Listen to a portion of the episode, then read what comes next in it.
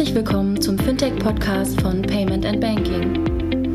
In unserem wöchentlichen Podcast sprechen wir mit interessanten Köpfen aus der Branche über unsere Hauptthemen Fintech, Payment, Banking und Mobile. Hallo und herzlich willkommen zur 140. Ausgabe des Fintech-Podcasts von paymentbanking.com. Wir hatten uns ja entschieden, rund um die Payment Exchange Konferenz einzelnen Content als Sonderpodcast zu veröffentlichen. Die Payment Exchange Konferenz fand vor ein paar Tagen in Berlin statt. Äh, wir hatten die als Payment Banking Team veranstaltet und leider nur 160 Plätze zur Verfügung im Soho Haus und äh, viel mehr Anfragen nach Tickets, als wir eigentlich zur Verfügung hatten. Und deswegen haben wir uns entschieden, einzelne Content, einzelne Highlight einem breiteren Publikum hier via Podcast zur Verfügung zu stellen. Das ist nun die dritte Episode von drei Sonderpodcast-Episoden von der, von der PEX. Die erste Episode hatten wir äh, im vorletzten Podcast, äh, die Keynote von Conny Ewald von Osborne Clark rund um Conversion-optimiertes Online-Shopping und ohne Juristenquatsch. Ähm, die äh, letzte Podcast-Episode war von Jörg Reinbold, Innovationsmanagement wie eine Wurstfabrik. Und ähm, heute in diesem Podcast geht es um das Thema äh, Cyber Security und es ist keine Keynote, sondern ein Fireside-Chat. Der Rafael Otero vom Payment Banking Team unterhält sich mit Frank Rieger vom Chaos Computer Club und Vincent Haupert von der Universität Erlangen rund um das Thema Cyber Security. Und ähm, mehr möchte ich eigentlich gar nicht ähm, ähm, erklären, weil äh, Arnulf Käse, der Conferencier der PEX, wird gleich alle nochmal im Detail vorstellen. Deswegen bleibt mir nochmal der Dank an die Sponsoren, die uns im Blog und im Podcast unterstützen. Das ist diesen Monat AV und Arkwright Consulting. Äh, insofern gehen wir jetzt in den Content rein, in die PEX und viel Spaß. Wir haben es ein paar Mal gestreift äh, gestern, dass zum Leben der digitalen Welt auch ähm, Kriminalität, Hacking, Fraud dazugehört. Ähm, fantastische Opportunitäten für alle Bösen auf dieser Welt, denke ich mal, dass man halt so unglaublich bequem vom Sofa aus, warm und trocken Menschen überfallen kann und Verbrechen begehen kann.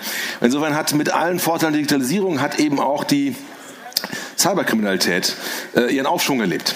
Und ähm, ich glaube, wir sind immer wieder erstaunt, auf was für Tricks die Leute kommen.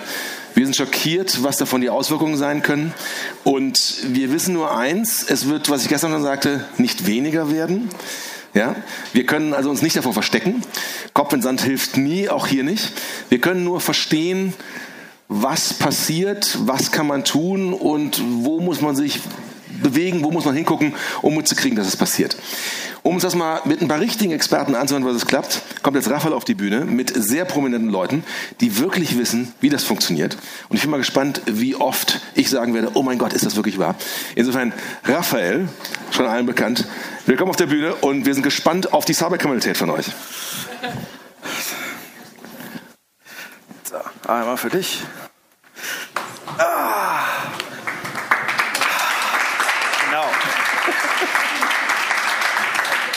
So, für meinen ersten Gast musste ich tatsächlich Wikipedia benutzen, weil der Junge macht nämlich einfach so viele Sachen, dass ich eigentlich nichts auslassen möchte. Frank Rieger ist nicht nur Sachbuchautor, Technikpublizist, Internetaktivist, sondern auch einer der Sprecher des Chaos Computer Clubs und ähm, unter anderem auch sowas wie Sachexperte im NSA-Untersuchungsausschuss. Ist einer der Autoren ähm, von der Charta in der EU für Data Protection. Sag am besten genau, wie es heißt. und wir haben einen Special Guest, der da nicht draufsteht, aber den ihr eigentlich alle kennt und schon mal gehört habt. Nämlich Vincent Haupert von der Friedrich-Alexander-Universität in Erlangen. Besser bekannt als der, der N26 kaputt macht und danach auch alle Online-Banking-Apps kaputt gemacht hat. Tada! Frank, Cyberkriminalität oder Cybercrime. Jetzt haben wir hier viele interessierte Parteien, vor allen Dingen aber auch viele Händler. Gib uns vielleicht auch mal einen kurzen Überblick. Ähm, was ist, was passiert da draußen? Äh, ist das alles wirklich nur böse? Äh, müssen uns alle irgendwie in den Bunker verkriechen? Ähm, oder ist es gar nicht so schlimm? Haben wir überhaupt eine Chance, uns zu verteidigen, ja oder nein? Das, das hängt davon ab, ne?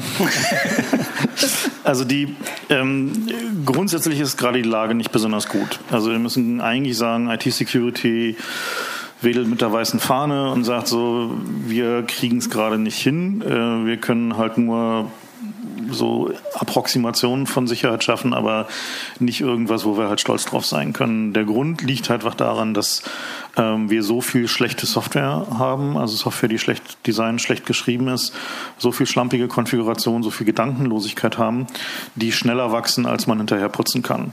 Das heißt, also, wir haben momentan eine Situation, wo wir eigentlich sagen müssen, so auf den Endpoints, also den PCs und den Tablets der User haben wir eigentlich gerade nicht so eine große Chance. Also solange die Leute darauf bestehen, dass sie ihr Aktienportfolio in demselben Webbrowser verwalten, wo sie nebenan halt irgendwie auf einer Pornseite rumsurfen, wo halt komische Anzeigen irgendwie reinkommen, ist halt technisch nicht ein lösbares Problem, weil JavaScript, also die Programmiersprache, die sie halt in Webbrowsern verwenden für ihre Webseiten oder was auch immer, die wird natürlich auch in Advertising verwendet und anderen Webseiten. Und was es halt bedeutet, ist, dass sie Software auf dem Computer des Nutzers ausführen, neben ganz viele andere Software, die auf diesem Computer des Nutzers ausgeführt wird.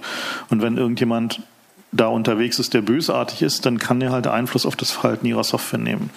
Dieses ganze, dieses ganze Konzept von Isolation von Anwendungen, also man sagen kann, was in dem einen Tab ist, kann von in dem anderen Tab nicht beeinflusst werden, ist halt mit Spectre und Meltdown, haben Sie vielleicht gehört in der Presse, sind so die Attacken, mit denen man genau diese Prozessisolation umgehen und durchbrechen kann, hinfällig geworden. Also wir müssen eigentlich sagen, gerade das sieht halt alles nicht so gut aus. So, ne? Also es ist halt nicht so, also nicht so rosig. So, ist halt so, wir haben da so in der Branche haben wir so diesen, dieses Stichwort, so wenn man Montag so die News aufklappt, dann so, ah, vielleicht doch lieber irgendwas mit Holz oder Orchideen züchten oder so, nicht nur so IT-Security. dieses Gefühl haben sie so ungefähr jede Woche dieses Jahr. Das heißt also, der, ähm, die, die grundlegende, die grundlegende Problematik global gesehen ähm, ist halt eine Mammutaufgabe. Also wir können sagen, so wenn wir jetzt anfangen würden zu sagen, wir gehen das Problem mal richtig an und sagen, wir bauen mal grundlegend neue, sichere Software, wir konzipieren Hardware so, dass wir uns darauf verlassen können, dann ist es so ein Zehn-Jahres-Projekt.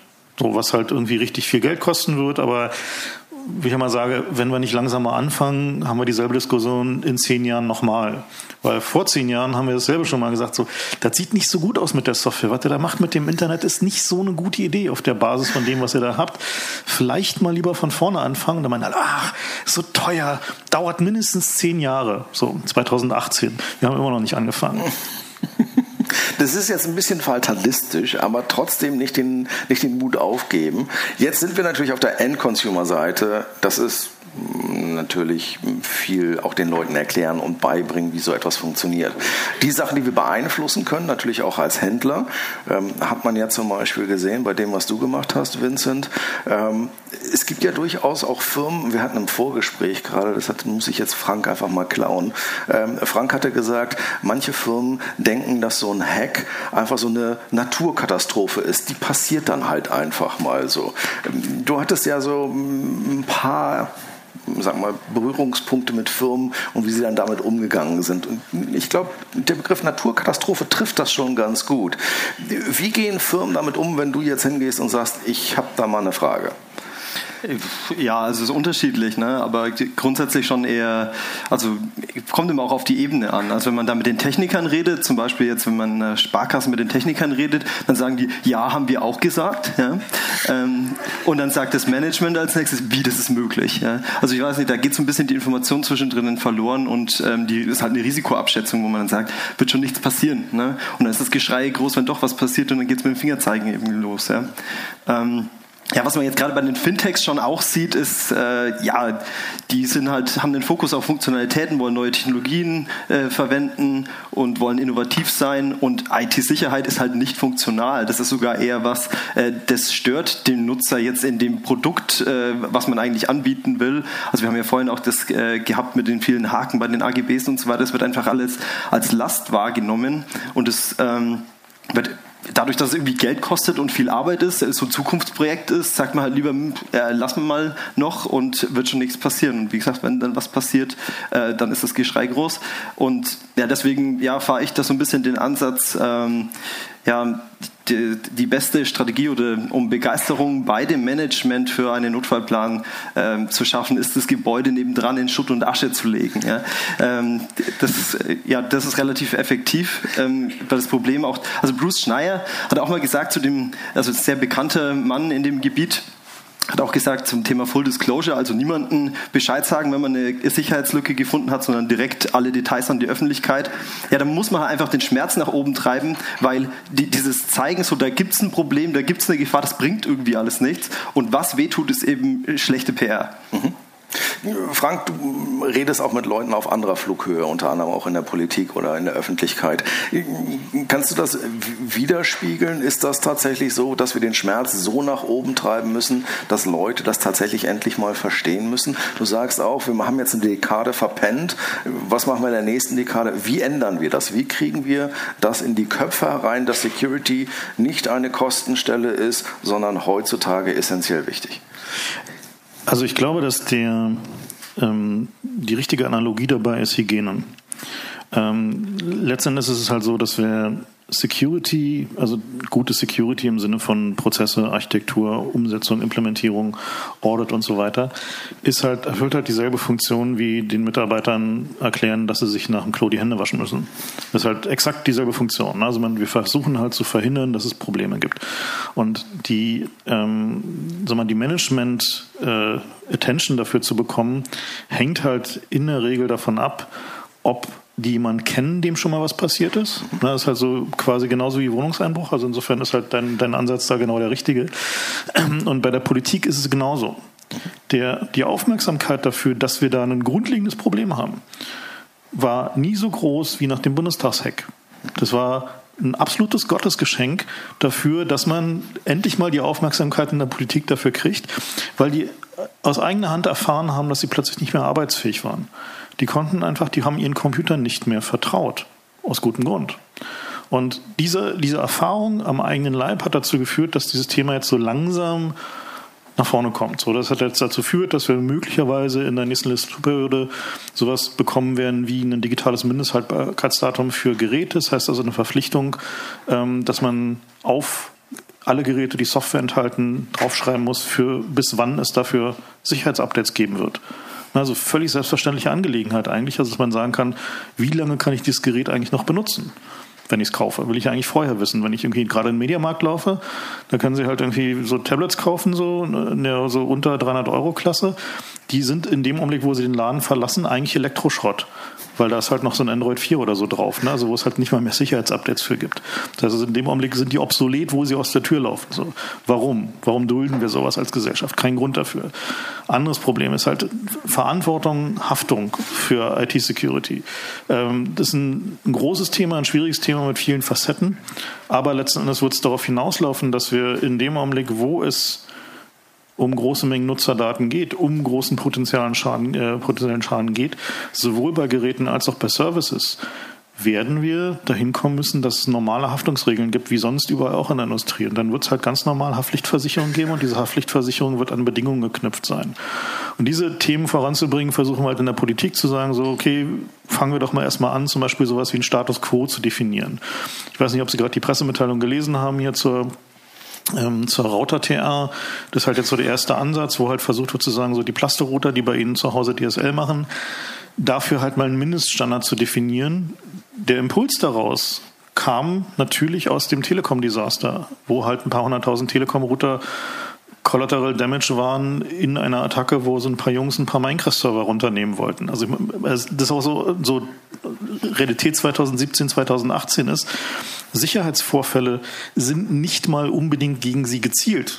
Das heißt, also, sie sind, können halt einfach Kollateralschaden sein. Das ist sehr häufig der Fall.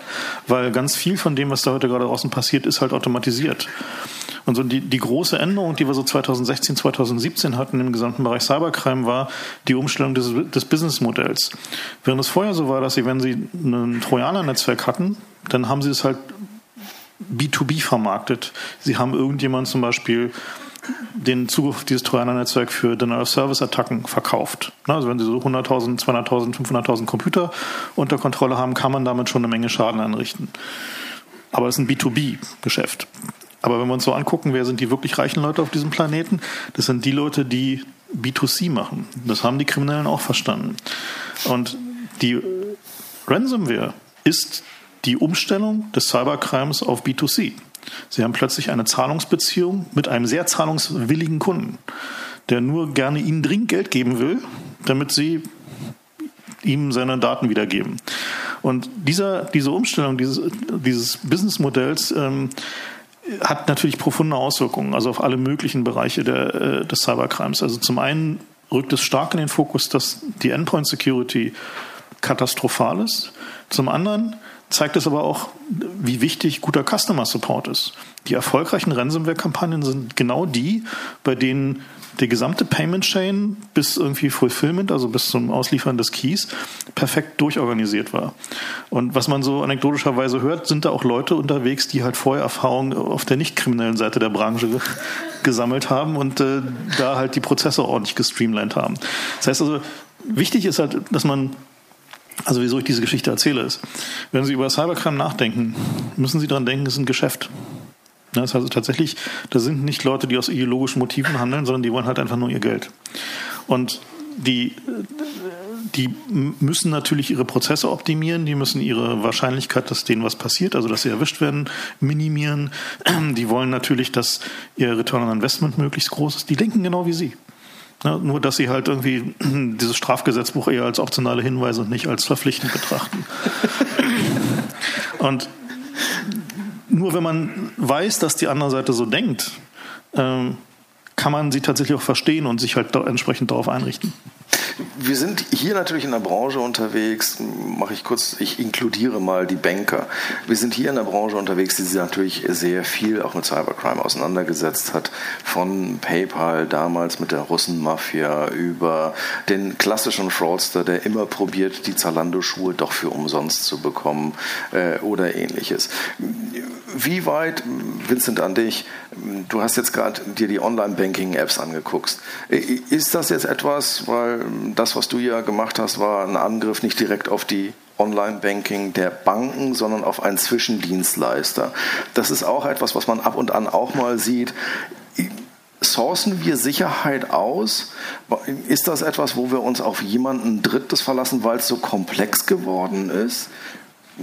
Ja, also äh, da findet auf jeden Fall IT-Outsourcing statt, wie auf allen anderen Ebenen auch. Das wird auch mit Sicherheit gemacht. Das muss jetzt per se äh, nichts Schlechtes sein, ne? weil ich meine, dass man das jemanden machen lässt, der irgendwie Ahnung davon hat und da spezialisiert in dem Bereich, ist nicht so verkehrt, ja? ja. Von, von der Idee her. Das Problem ist halt, wenn es dann doch nicht so ist. Ne? Und wenn dann besonders alle äh, den gleichen verwenden. Ne? Also wenn dann alle auf den gleichen setzen, den man gleichartig deaktivieren kann. Und dann kommt auch wieder danach, ja, wie, das ist möglich. Ja? Ähm, Standardspruch gegenüber der Presse ist natürlich ähm, immer keine Schadensfälle bekannt. Äh, und selbst wenn es welche, welche bekannt wären, ja, würden die dir natürlich nicht erzählen. Das ist ja ist natürlich ein Märchen, ähm, was man da hört.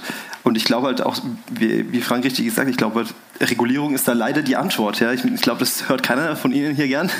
Aber ich glaube, ansonsten macht es halt keiner. Ja? Also ich, was ich halt so beobachte, ist, um mal so eine Analogie ähm, in der ja, echten Welt zu machen, weil äh, so ein, um mal so den, den Schlag über zu der Hygiene zu machen, äh, ja, Sicherheitsgurt, ich glaube damals, als der eingeführt wurde, da war ich noch nicht mehr auf der Welt, ja, von daher kenne ich das nur aus Erzählung. Ähm, da war dann auch irgendwie das Geschrei groß vom Sinne, ja, ich muss den jetzt verwenden und dann war da irgendwie auch Klaustrophobie und enge Gefühle und weiß es ich was alles dabei. Heute ist es ganz normal, dass ich mich ich ins Auto setze ähm, und mich anschnall. Das ist irgendwie so eine äh, Übersprungshandlung. Und wenn man es nicht macht, ja, dann gibt es solche Leute wie ich, die dann so ein Piepgeräusch machen, bis es so euch nervt, bis man sich doch anschnallt, ja. und ähm, was ich eben beobachte, ist dann, wird zum Beispiel der Airbag eingeführt, was eine schöne zusätzliche äh, Sicherheit ist, durfte ich selber schon erfahren. Ja, aber so im Banking-Bereich habe ich dann eher die Beobachtung, ja, dann lassen wir den Sicherheitscode jetzt mal weg, weil der gibt ja den Airbag. Ja. Ähm, und das ist, so, das ist natürlich die falsche Richtung. Ja. Also ich will kurz nochmal einhaken, weil ich glaube, dieses, dieses Problem, dass man sich auf andere verlässt, ähm, eskaliert halt gerade bei modernen Web-Apps. Also wenn, wenn Sie sich angucken, wie viel äh, externe Dependencies solche Strukturen haben, dann stellt sich schon eine fundamentale Frage. Also ich mache häufiger so Sachen, dass ich mir für, äh, für Investoren ähm, Firmen angucke, also Technical Due Diligence mache. Und meine erste Frage da ist halt immer, zeigt mir doch mal die Liste von euren externen Abhängigkeiten. So, was habt ihr an Libraries reingelinkt? Was habt ihr an, an Lizenzen von externen Produkten und wofür verwendet ihr die eigentlich? Und habt ihr darüber mal reflektiert? Und das ist in der Regel katastrophal. Also sie haben halt in so einer typischen modernen Web-App haben sie sowas wie um die 100 externe Dependencies, die von draußen reingelinkt werden. Äh, irgendwelche Libraries bis hin zu Uhrzeit bis hin zu äh, Schriften, ja, also die sie halt alle von Google erben. Und was dann halt passiert ist, wenn irgendeiner von diesen externen Services mal down ist, weil Amazon gerade mal wieder einen Schluck auf hat und AWS down ist, dann ist halt auch ihr Service down. Und das kriegen sie dann halt irgendwie mit und versuchen irgendwie rauszukriegen, was ihr Problem ist. Und das sind halt nur, sag mal, die simplen Sachen. Und wenn es halt security-bezogene Funktionen sind, also wo sie sich in Abhängigkeiten begeben von nicht nur von Software, die sie von außen erben, damit kann man auch leben, aber von Services. Also wenn Sie halt dieses Microservice, diese Microservice-Architektur, die ja in vielen, vielen, gerade vielen Startups sehr beliebt ist, mal analysieren unter Sicherheitsgesichtspunkten, dann können Sie eigentlich nicht mal mehr die Haftung für Ihr System übernehmen, weil es eigentlich nicht Ihr System. Ja, ist halt ein Puzzle von irgendwie unklaren Komponenten, von denen wahrscheinlich die drei wichtigsten von irgendwie zwei College-Studenten irgendwo in Bangladesch gepflegt werden, von denen sie nicht mal gehört haben. Es gab gerade eine schöne Attacke, wo jemand so ein Package gebaut hat, was toll fürs Logging war. Und sobald er irgendein Passwortfeld gesehen hat und ein E-Mail-Feld, hat das immer zur Seite gepackt und hat dann eine schöne Liste aufgebaut. Hat damit keinen Unsinn gemacht. Aber tatsächlich die, wie outete ich noch meine eigene Software, ist tatsächlich ein Riesenproblem, gerade bei Legacy-Systemen. Lasst uns einmal kurz den Schwenk weg von tatsächlich nur Cybercrime. Wir haben eine neue Währung. Die neue Währung heißt Daten. Wir haben auch bei größeren Hacks in der Vergangenheit so etwas gehabt wie, ähm, da hat Sony mal ganz viel Kreditkarten verloren, der Target-Hack ist relativ ähm, prominent gewesen. Äh, bei deinen Versuchen hat ja auch jeder gesagt, da sind keine Daten abhanden gekommen. Norwegen hat gerade irgendwie die ganzen Gesundheitsdaten verloren. Alle Inder äh, haben ihre Identitäten gerade verloren. Wir reden aber natürlich auch über plötzlich mehr datenbasierte Systeme. Wir hatten gestern ein Panel zu AI, da hatte Arnulf dann gesagt, schmeißt keine Daten mehr weg, was natürlich auch ein Risiko ist. Was machen wir mit dieser Datensammelwut? Also ich halte es da mit Bruce Schneier, der sagt halt, äh, personenbezogene Daten sind halt wie Plutonium. Man kann da viele nützliche Sachen mitmachen, aber wenn man zu viel auf einem Haufen hat, geht es halt irgendwann schief. Ähm, tatsächlich ist es so, dass die äh, dieses Dogma, keine Daten mehr wegschmeißen, ähm, hält halt in der Realitätsbetrachtung in der Regel nicht stand. Also wenn Sie sich angucken, welche Daten Sie tatsächlich brauchen, um Ihr Machine Learning besser zu machen, dann stellen Sie fest, dass es sehr gute Methoden gibt, in der Regel diese Daten zu normalisieren und zu anonymisieren auf die Datenpunkte, die Sie tatsächlich brauchen fürs Machine Learning. So, das heißt also, in dem Augenblick, wo Sie zumindest sicherstellen, dass Sie, wenn Sie, nehmen wir an, Sie haben eine Payment History, um halt irgendwie Profiling zu machen, Fraud Management zu machen, in dem Augenblick, wo sie mindestens sicherstellen, dass die persönlich identifizierbaren Informationen da rausgestrippt sind oder halt in einer anderen Datenbank gelagert werden, die halt nicht damit verbunden werden kann, haben sie zumindest schon mal für den Fall, dass es ihnen um die Ohren fliegt und es wird ihnen um die Ohren fliegen, davon können wir ausgehen, dann schlafen sie halt immerhin ein bisschen besser. Ja, also weil sie immerhin wissen, irgendwie da draußen ist jetzt nicht gerade die Payment-Historie von irgendwie all meinen Kunden der letzten 20 Jahre unterwegs, sondern nur eine Payment-Historie und keine Ahnung, vielleicht die Kundendaten, aber möglicherweise nicht der Key, der die beiden verknüpft. Also da kann man sich schon Methoden ausdenken. Ähm, außerdem möchte ich darauf hinweisen, wir haben demnächst eine europäische Datenschutzgrundverordnung, die ähm, die Menge an Daten, die Sie halt aufheben können, äh, stark limitiert. Und äh, Sie können fest davon ausgehen, dass äh, Leute wie ich halt auch Unternehmen anfangen werden zu nerven, um zu gucken, äh, was liegen denn an Daten und warum liegen die da eigentlich und was machen sie eigentlich mit diesen Daten, welches Recht haben sie eigentlich dazu und was ist der Zweck davon? So, also die Zweckbindung der Datensammlung ähm, ist tatsächlich irgendwie eine Sache, die ich persönlich sehr gut finde. Und jetzt nur zu sagen, ja, Machine Learning und deswegen brauchen wir noch die ganzen Daten, wird mir nicht so ganz reichen. Ja? Also das könnte möglicherweise ein bisschen schwierig werden. So, das heißt also die, die Frage, ähm, wie gehen wir mit Daten um und welches Vertrauen schaffen wir bei Kunden, ist eine essentielle. Weil wir wissen alle, dass Kunden ein bisschen nervös werden, wenn sie das Gefühl haben, dass Leute zu viel über sie wissen. Wenn ich so Veranstaltungen mache über Privatsphäre, NSA und diese ganzen Dinge und ich frage Leute, warum sind sie denn eigentlich hier? Warum setzen sie sich jetzt hier in den Arm mit mir hin und hören sich zwei Stunden lauter deprimierendes Zeug an. Warum gucken sie nicht einfach irgendwie Fernsehen? Der Großteil der Leute, also ein, ein großer Teil von Leuten antwortet mir, ja, ich bin so ein bisschen nervös geworden, weil ich habe da so ein bisschen im Internet rumgeklickt und habe mich für diese Schuhe interessiert und dann bin ich diese Schuhwerbung die nächsten vier Wochen nicht losgeworden. Das ist ein wichtiger Punkt. In dem Augenblick, wo die Leute merken und auf den Teller präsentiert bekommen, wie sehr sie getrackt werden, wie sehr sie durchleuchtet werden, wie viel Daten über sie angehäuft werden. Von Leuten, die sie gar nicht kennen, mit denen sie vielleicht möglicherweise nichts zu tun hatten, weil sie nicht wissen, wer den Tracking-Cookie in ihrer Seite da betreibt.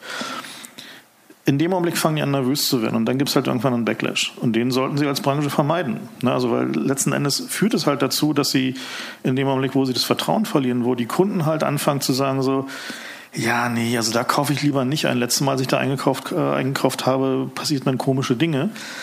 Was dann die logische Folge sein wird von Machine Learning. Sie können nicht mal sagen, was für komische Dinge passieren werden. Ja, also das ist halt auch die, die, die lustige Sache dabei. Hm. Diese, diesen Punkt sollten wir nicht erreichen. Also es wäre für alle Beteiligten nicht gut, wenn wir da hinkommen. So, also bei Google heißt dieser Punkt the creepy line, ne, also wo es halt anfängt, dass wenn Menschen verstehen, wie viel man über sie weiß, oder wissen kann, wenn man die richtigen Fragen stellt in die Datenbestände, dann fangen die an, sich unwohl zu fühlen, weil jeder hat was zu verbergen. Ne? Also wichtiger Punkt, jeder hat was zu verbergen, auch sein gutes Recht. Und die Frage, wo die individuelle Schmerzgrenze ist, macht sich fest an der Frage, vor wem habe ich was zu verbergen. Ne? Und das ist bei jedem anders. Da können Sie keine Annahme darüber treffen. Wenn Sie sich eine Annahme darüber anmaßen, haben sie eigentlich schon verloren. Wenn sie von sich auf andere schließen, sagen, nur weil ich nichts zu verbergen habe vor Google, müssen alle anderen auch nichts zu verbergen haben vor Google. In dem Augenblick haben sie eigentlich schon verloren. Sowohl die moralische Diskussion als auch das Vertrauen des Gegenübers. Das war fast die perfekte Überleitung in das nächste Panel, nämlich Grundschutzdatenverordnung. Aber bevor wir da hinkommen, so oft bekommen wir den jungen Mann hier nicht, beide nicht. Ja, das war jetzt klar. Haben wir Fragen aus dem Publikum? Sibylle als erstes. Genau. Ich habe mich schon hingesetzt. Frage an euch beide. Wir haben gestern ja auch ein Panel gehabt zum Thema digitale Identität. Ähm, und da würde ich gerne mal von euch beiden so den Tipp haben, wie geht ihr mit euren eigenen Daten um? Vertraut ihr einem Identity Service Anbieter? Wie geht, wie geht ihr mit dem Recht auf Vergessen um? Und wie geht ihr mit dem Recht um, dann künftig auch eben, ich sag mal, Transparenz über die Daten, die ihr jemandem gegeben habt, zu bekommen? Also einfach ganz lebenspraktisch für den mündigen Bürger sozusagen. Ja, okay, ich glaube, das ist bei mir relativ einfach. Ich versuche da so wenig Daten jemandem zu geben wie nur möglich. Ne? Ich denke mal, ich habe wahrscheinlich irgendwie mehr Bewusstsein dafür als andere und ähm, weiß irgendwie auch mehr, wo, wo Daten anfallen und jetzt irgendwie, ja, ich weiß nicht, Identity Provider und so ist irgendwie immer ein bisschen äh, pauschal. Ich meine, manche Dinge muss man nutzen, manche Dinge werden auch einfach an, ähm, angelegt. Letztendlich kann man zum Beispiel, wenn man jetzt eine äh, Bankkonto öffnet, gibt es die wenigsten, die dann nicht irgendwie einen Schufa-Eintrag damit generieren und solche Sachen. Also es ist schon schwierig, da drum rumzukommen dass natürlich trotzdem irgendwo Daten an jemanden anfallen. Also ich versuche dann natürlich immer so datensparsam wie möglich zu sein und begrüße natürlich ausdrücklich solche Sachen wie die Datenschutzgrundverordnung und äh, dass ich, lass mir auch irgendwie einmal im Jahr meine, meine Schufa-Auskunft zuschicken, weil das mein gutes Recht ist und ich das wichtig finde. Ja. Ähm, also was ich mache, ich tracke ähm, im Sinne von, ich verwende Varianten meiner Identität äh, im Sinne von zum Beispiel Wildcard-E-Mail-Adressen, die mir es mir möglich machen zu sehen, wer meine E-Mail-Adresse verschlammt hat. Ähm, sehr, sehr gut, was auch sehr gut funktioniert, ist einfach sich einen äh, Mittelnamen ausdenken, ne, also einen zweiten Vornamen auszudenken, äh, was auch äh, also zu sehr lustigen Effekten führen kann. Ich habe eine Zeit lang halt einfach immer den, den Namen des Unternehmens als äh, zweiten Vornamen invers genommen. Das ist bei Otto nicht so schlimm. Ja. Bei Otto nicht, genau. Aber bei anderen, bei anderen führt es dann schon zu sehr lustigen Effekten. Es lohnt sich aber tatsächlich, weil sie sehen halt einfach, äh, wer ihre Daten verschlammt hat. Und das passiert sehr, sehr, sehr häufig. Dass sie also dann plötzlich sehen, dass sie Spam auf eine E-Mail-Adresse bekommen, die sie bei einem relativ seriösen Konzern hinterlassen haben. Äh, so, das Problem ist natürlich am Ende immer natürlich die Lieferadresse. Also tatsächlich eine variable Lieferadressen haben wir momentan noch nicht so. Sie können natürlich mit irgendwie äh, ja, Postboxen und so arbeiten, aber letzten Endes haben sie halt immer die Adresse als Identifikationsmerkmal. Ich glaube eben deswegen aus diesem Grund nicht an Identitätsprovider in dem Sinne, weil die kochen halt auch nur mit Wasser also das halt, die können einfach nicht äh, Rocket Science Technologie haben, die alle anderen noch nicht haben, die sicherstellt, dass ihnen keine Daten verloren gehen und sie nie gehackt werden. Das passiert halt einfach nicht. Ne? Also niemand ist bisher am Markt, der sowas behaupten kann.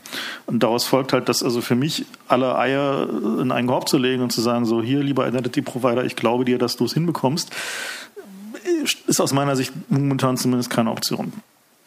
Das heißt also die, ähm, also mein, mein Vorgehen ist halt Active Defense. Das heißt also ich versuche halt irgendwie rauszukriegen, welche Unternehmen verlieren meine Daten äh, und ich versuche halt so selten wie möglich reale Daten anzugeben. Das heißt also, ich arbeite sehr, sehr viel tatsächlich mit irgendwie Pseudonymen, Fake-Profilen, was auch immer. Äh, und zwar aus genau diesem Grund, weil ich halt sehe und weiß, wie viel verloren geht. Und diese, ich glaube, dass der, der wesentliche Punkt bei diesem ganzen Spiel ist halt Identität nur dann, also eine harte Identität im Sinne einer Identität, die halt eine Payment Relationship zum Beispiel nötig macht oder eine Vertragsbeziehung nötig macht, die halt zu trennen von Identitäten, die man in zum Beispiel den sozialen Funktionen einer Plattform benutzt.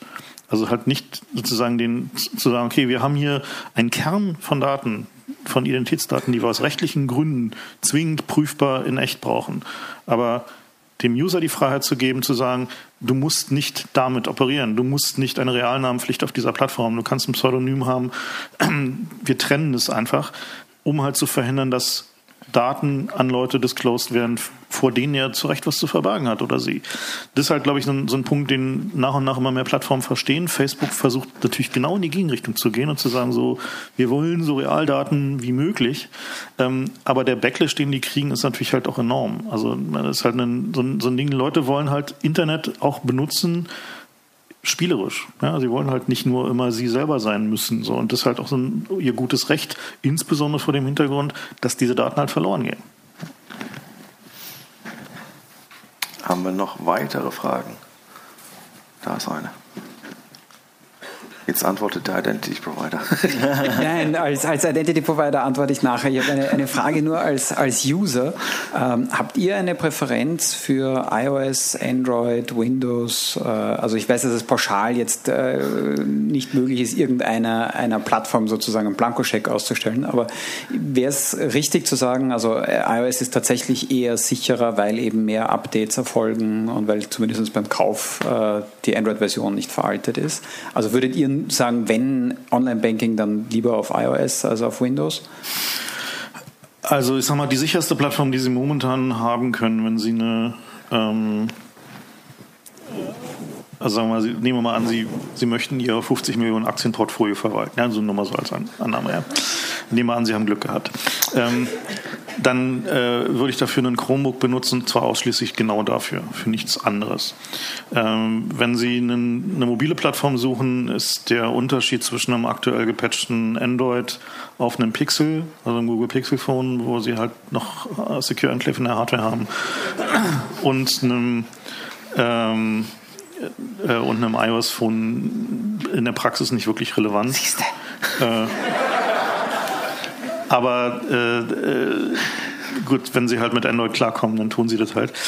Äh, das halt Red weiter, Frank. ich, ich gewinne hier ganz viele Bierkästen da drüben gerade.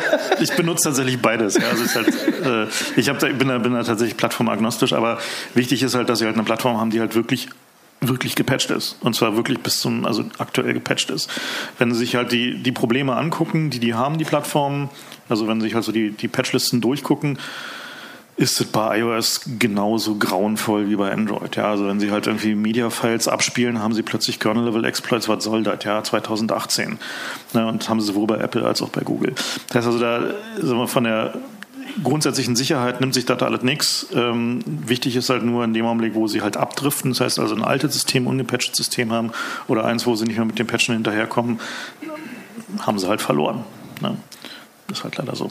Okay, da muss man natürlich jetzt dann schon dazu sagen, also Android gibt's, ist halt ein zersplitterter Markt. Ne? Also bei äh, Apple ist es so, die kontrollieren die Hardware und die Plattform und können entsprechend halt auch schnelle Updates ausrollen und machen das halt auch. Oder ja, nicht immer super schnell, aber auf jeden Fall äh, wird, wird äh, mehr gepatcht. Und bei, bei Google ist natürlich richtig, die patchen auch sehr schnell und äh, hat man auch am längsten wahrscheinlich noch mit unter Support. Ähm, aber es gibt dann halt die ganzen anderen Hersteller, die eben nicht patchen oder manchmal patchen oder sehr spät patchen. Und das weiß man als Endnutzer letztendlich gar nicht so gut. Ne? Also wie, wie lange wird denn das jetzt noch geupdatet und äh, wann patchen die eigentlich? Deswegen muss man sich da halt, glaube ich, vorher klar werden. Und ich meine, mittlerweile ist es halt bei Google auch so, dass die halt sehr Premium sind mit ihren aktuellsten äh, Geräten und ja, da hat man, glaube ich, bei Apple mittlerweile schon eine größere Spanne. Also so ein Pixel, was kostet das? Also, äh, 900? günstiger oder? als das iPhone X.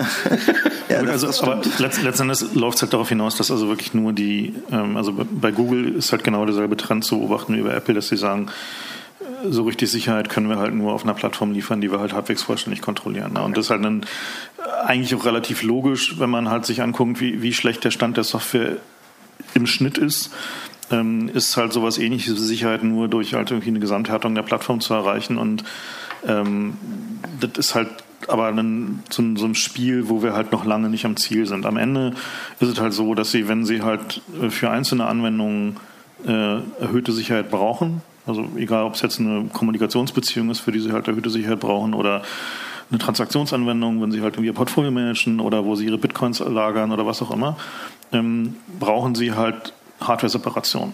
Das heißt, also, Sie können sich nicht mehr auf Software-Separation verlassen. Hardware ist billig genug.